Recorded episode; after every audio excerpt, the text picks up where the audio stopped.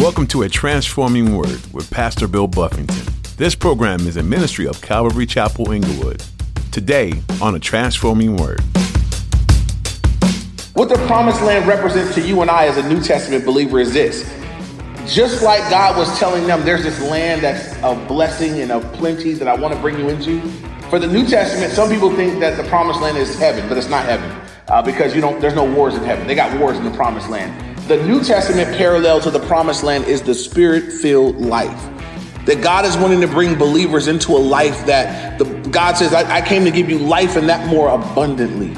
Chances are you've drawn a few connections between the promised land of Israel and the promise of heaven to believers. While there definitely are some contrasts, it's important that we don't go overboard with the metaphor as believers in Christ. As Pastor Bill would teach you in his message today, the Promised Land still had wars, famines, and other events contrary to the nature of heaven. In his study, you'll learn that the Promised Land for the believer is the indwelling of the Holy Spirit.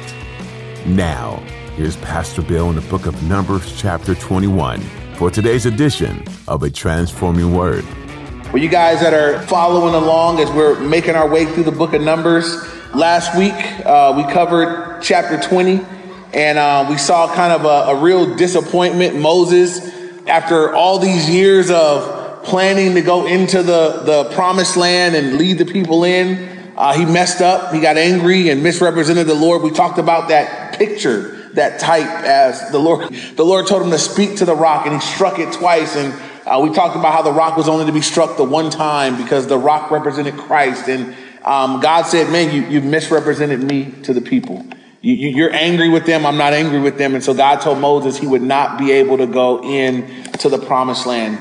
And as we pick, and then we had death. We had the death of Miriam, the death of Aaron. So uh, last week we had four kind of down situations. Today, this is not going to be a whole lot better. Chapter 21, excuse me. This, this first part of Numbers 21, um, we're going to see the Israelites, they, they finally kind of make their direction toward the promised land. At this point, they've been going 38 years and they aren't in the promised land yet. Because it's been so long, I want to bring us back and remind us what the promised land represented to them and what it means to us.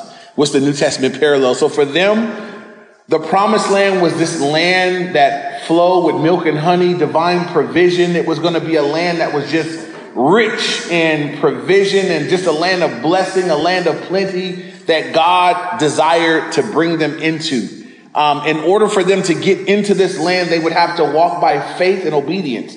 The reason that they're not in the land is because when God told them to go, they wouldn't go. They were afraid. They saw the giants.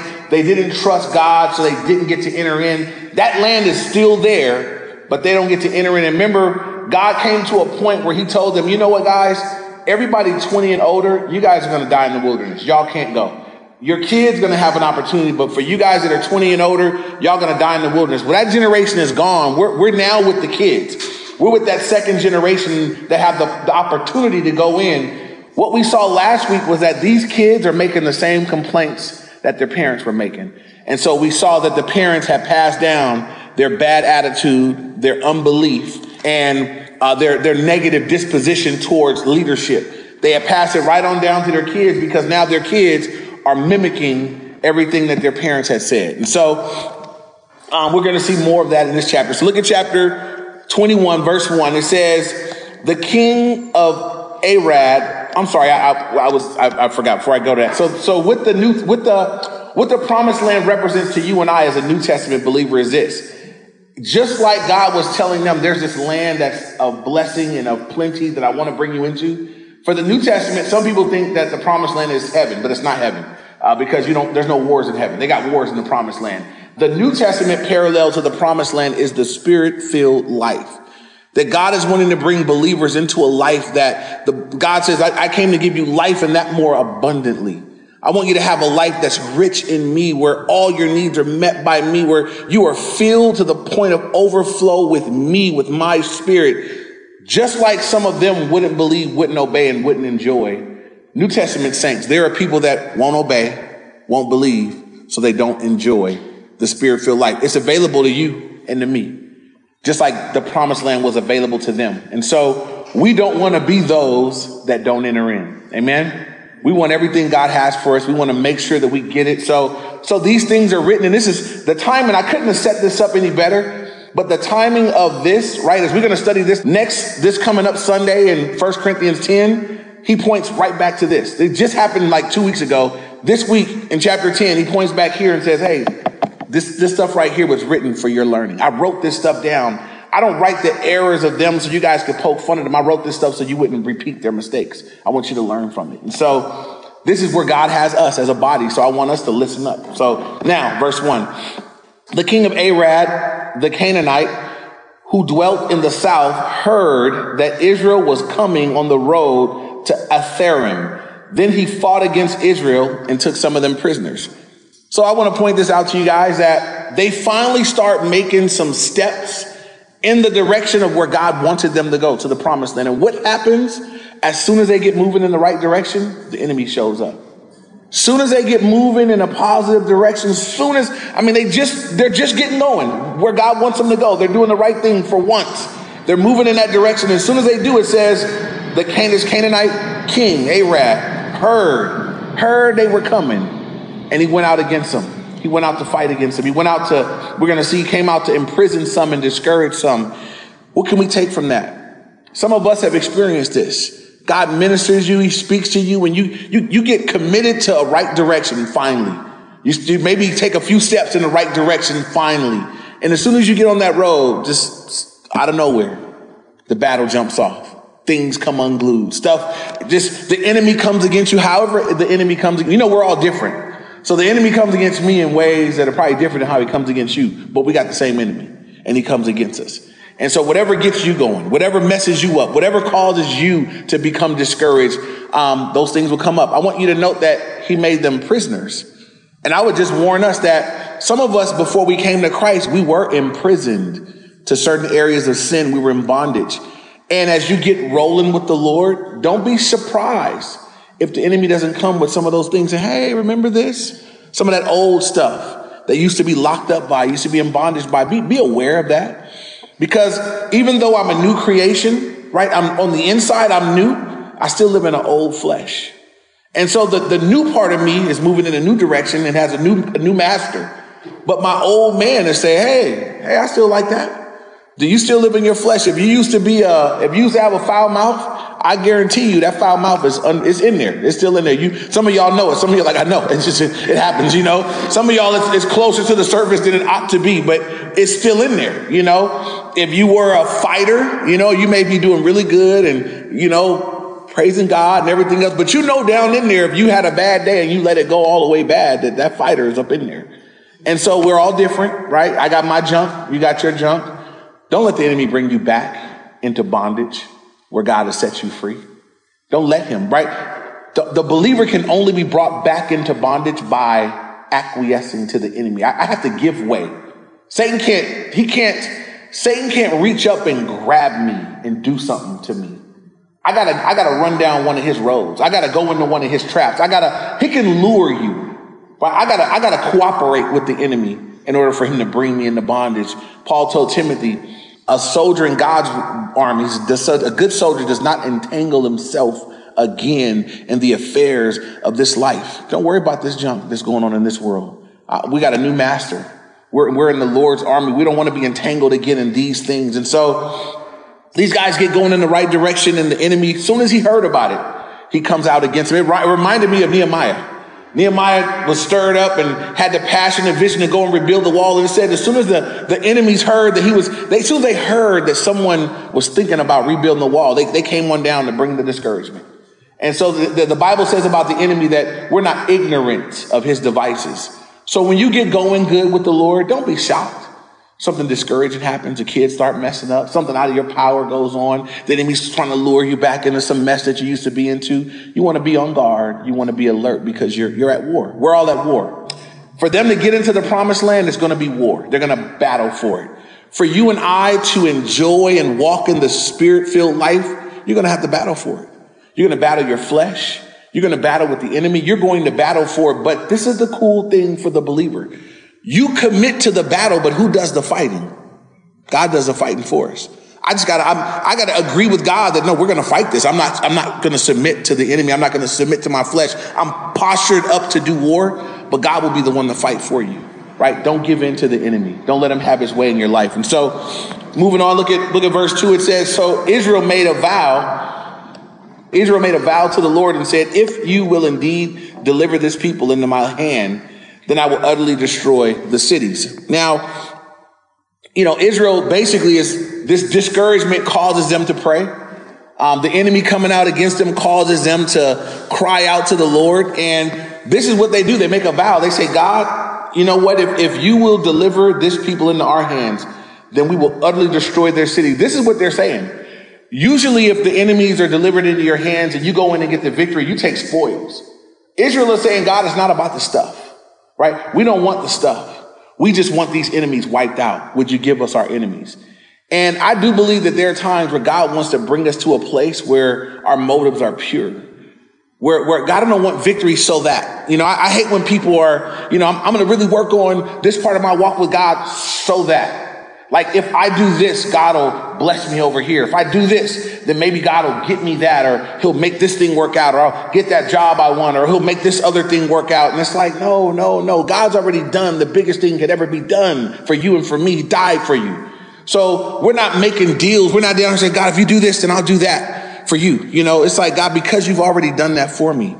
I, I, help me, help me to have victory here. Help me. I want to walk with you. I want to honor you with my life. Um, anything else is cherry on top but I want to honor you because you've already died for me. What, what Israel is saying here is, God, it's not about the stuff, right? These Canaanite enemies, you want them wiped out anyway. They're, they're not just, the enemies of Israel were the enemies of God. So it's kind of different from our context because you could have people that are your enemies and God loves them. But at this era, Old Testament, the wars were different, right? The Canaanites were enemies to Israel because they were enemies to God, because they hate God, they hate God's people right? We no longer, New Testament, we don't battle against flesh and blood, but against principalities and power. You guys can't be my enemies. Um, you guys, you might, you may be adversarial towards me, but my enemies are invisible. And so I can't get caught up boxing with you like you, my enemy. My enemies are, un, they're invisible. Now the enemy may work through people that I can see and touch and hear, but my enemy is invisible. And so we got to be reminded of that. And we will be talking about that more in our study in Corinthians. But they, they vow to God. And, and something I noted is that sometimes God will use our times of crisis to bring us to a place where we're looking to Him again. You know, God will use the, the times of crisis to cause us to want what He wants. There'll be people that they're, when things are going good, their minds are just not on the things that matter to God.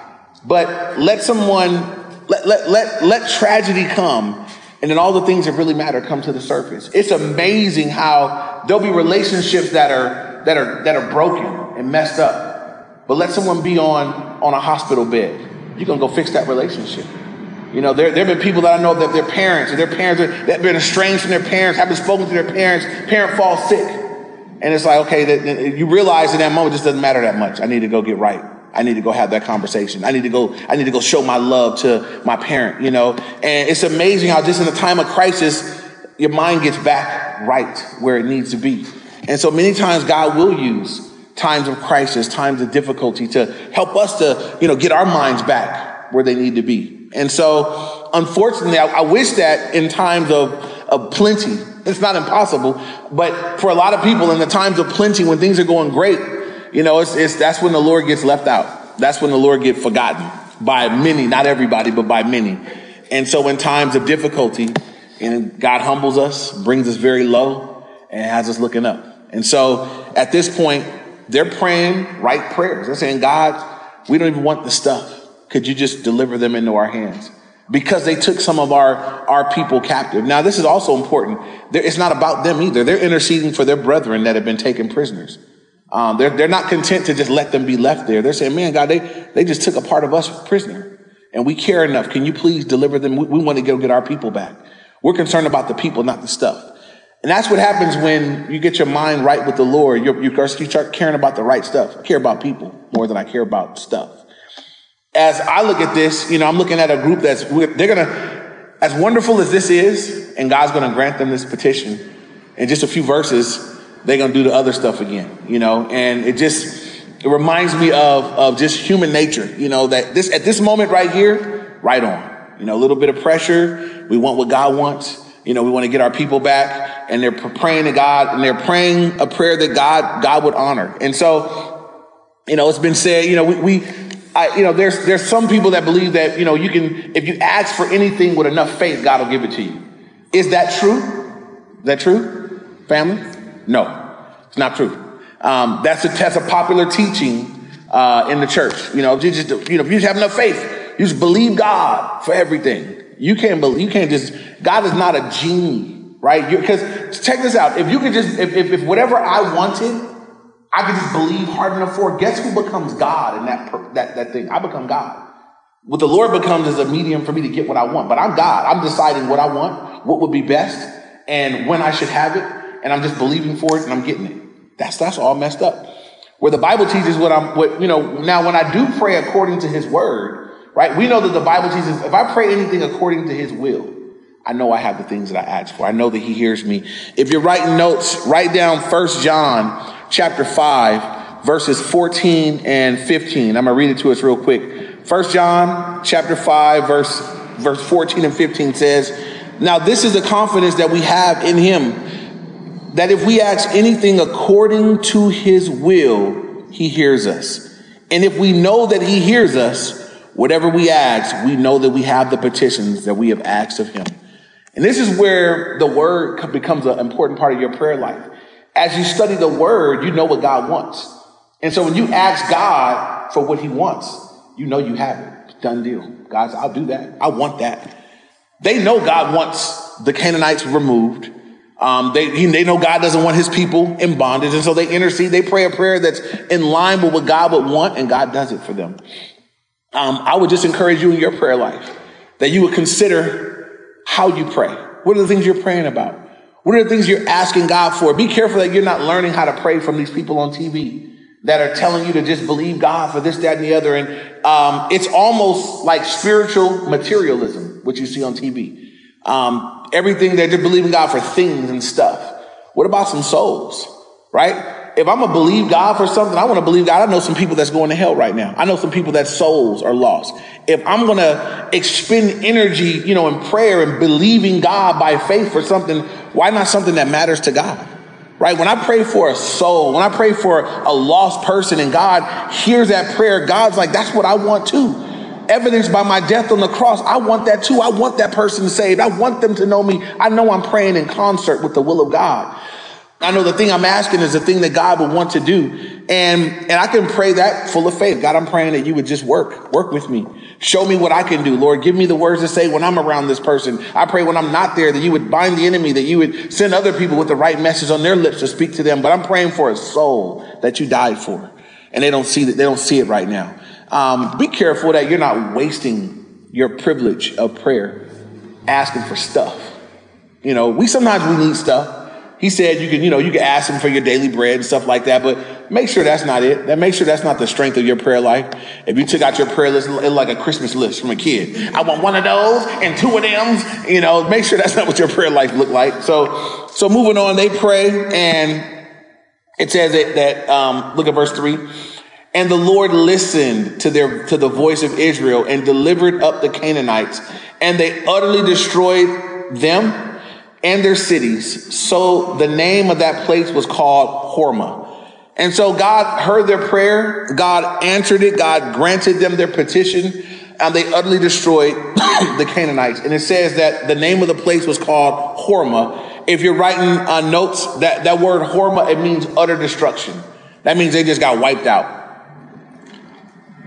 God wiped, I mean, God, God wiped them out, and uh, we believe that the prisoners that had been taken were brought back, and they were able to get moving from there. Now, this is interesting to me too. First, the enemy shows up as they're getting ready to move in the right direction, and they, they, the enemy shows up. Now, we're going to see how they end up getting discouraged. And anybody here that's dealt with discouragement, I want you to pay attention right now because how we deal with discouragement, it can make a critical difference in the outcome.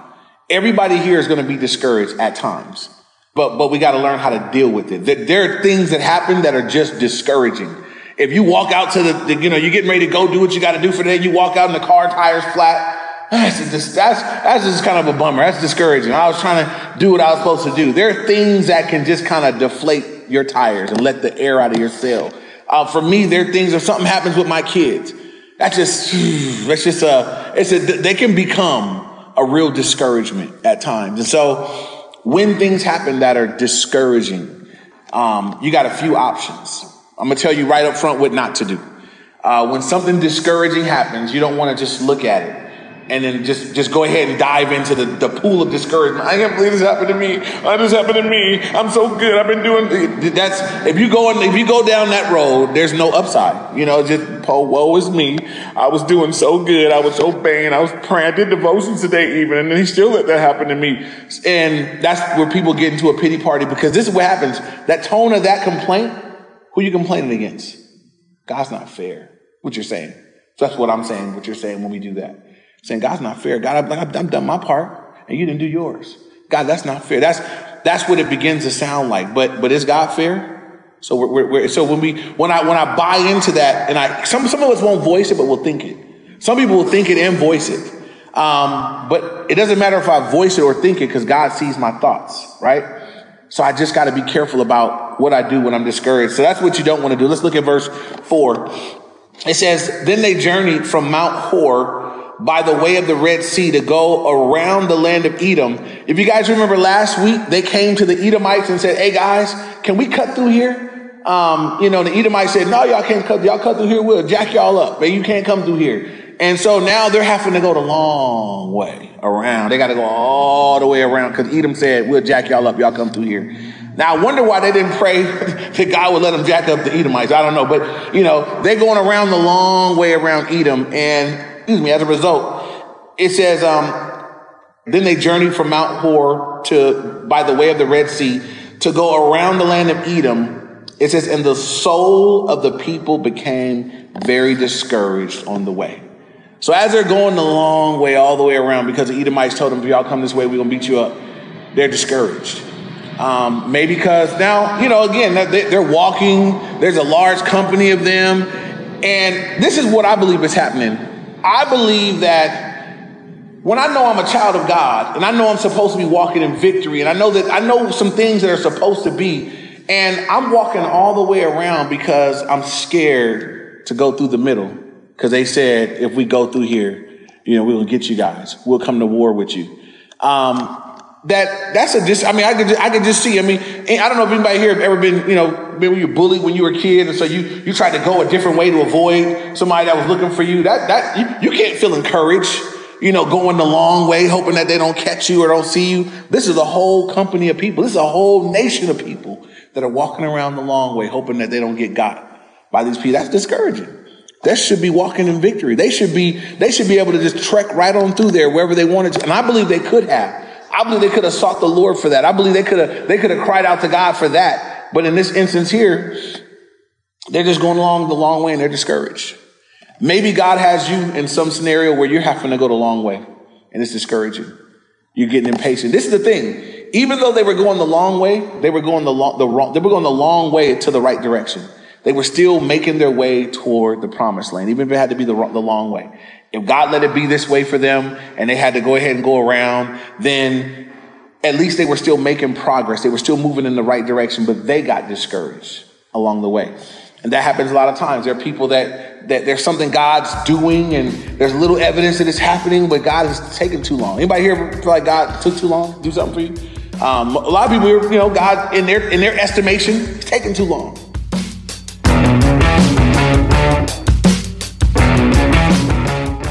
You've been listening to A Transforming Word with Pastor Bill Buffington. As we study through the book of Numbers, do you relate to how the people wanted to rebel, complain, and doubt what God's doing?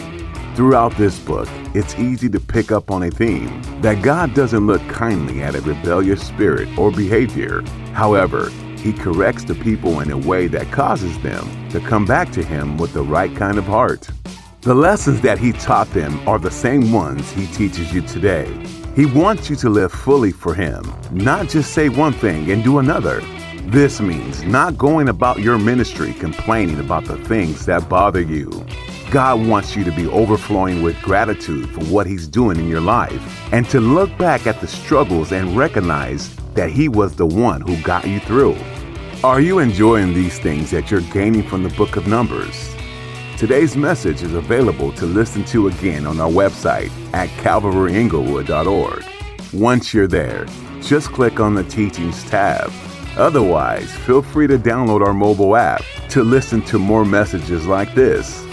Just search for Calvary Chapel Inglewood in your App Store. If you're looking for a place to connect this weekend, we love for you to join us for church. Look on our website for the latest information on service times and locations. We're a group of people who love to learn from God's Word and be together as the family of God. Again, our website is calvaryinglewood.org. Thanks for tuning in to today's edition of A Transforming Word.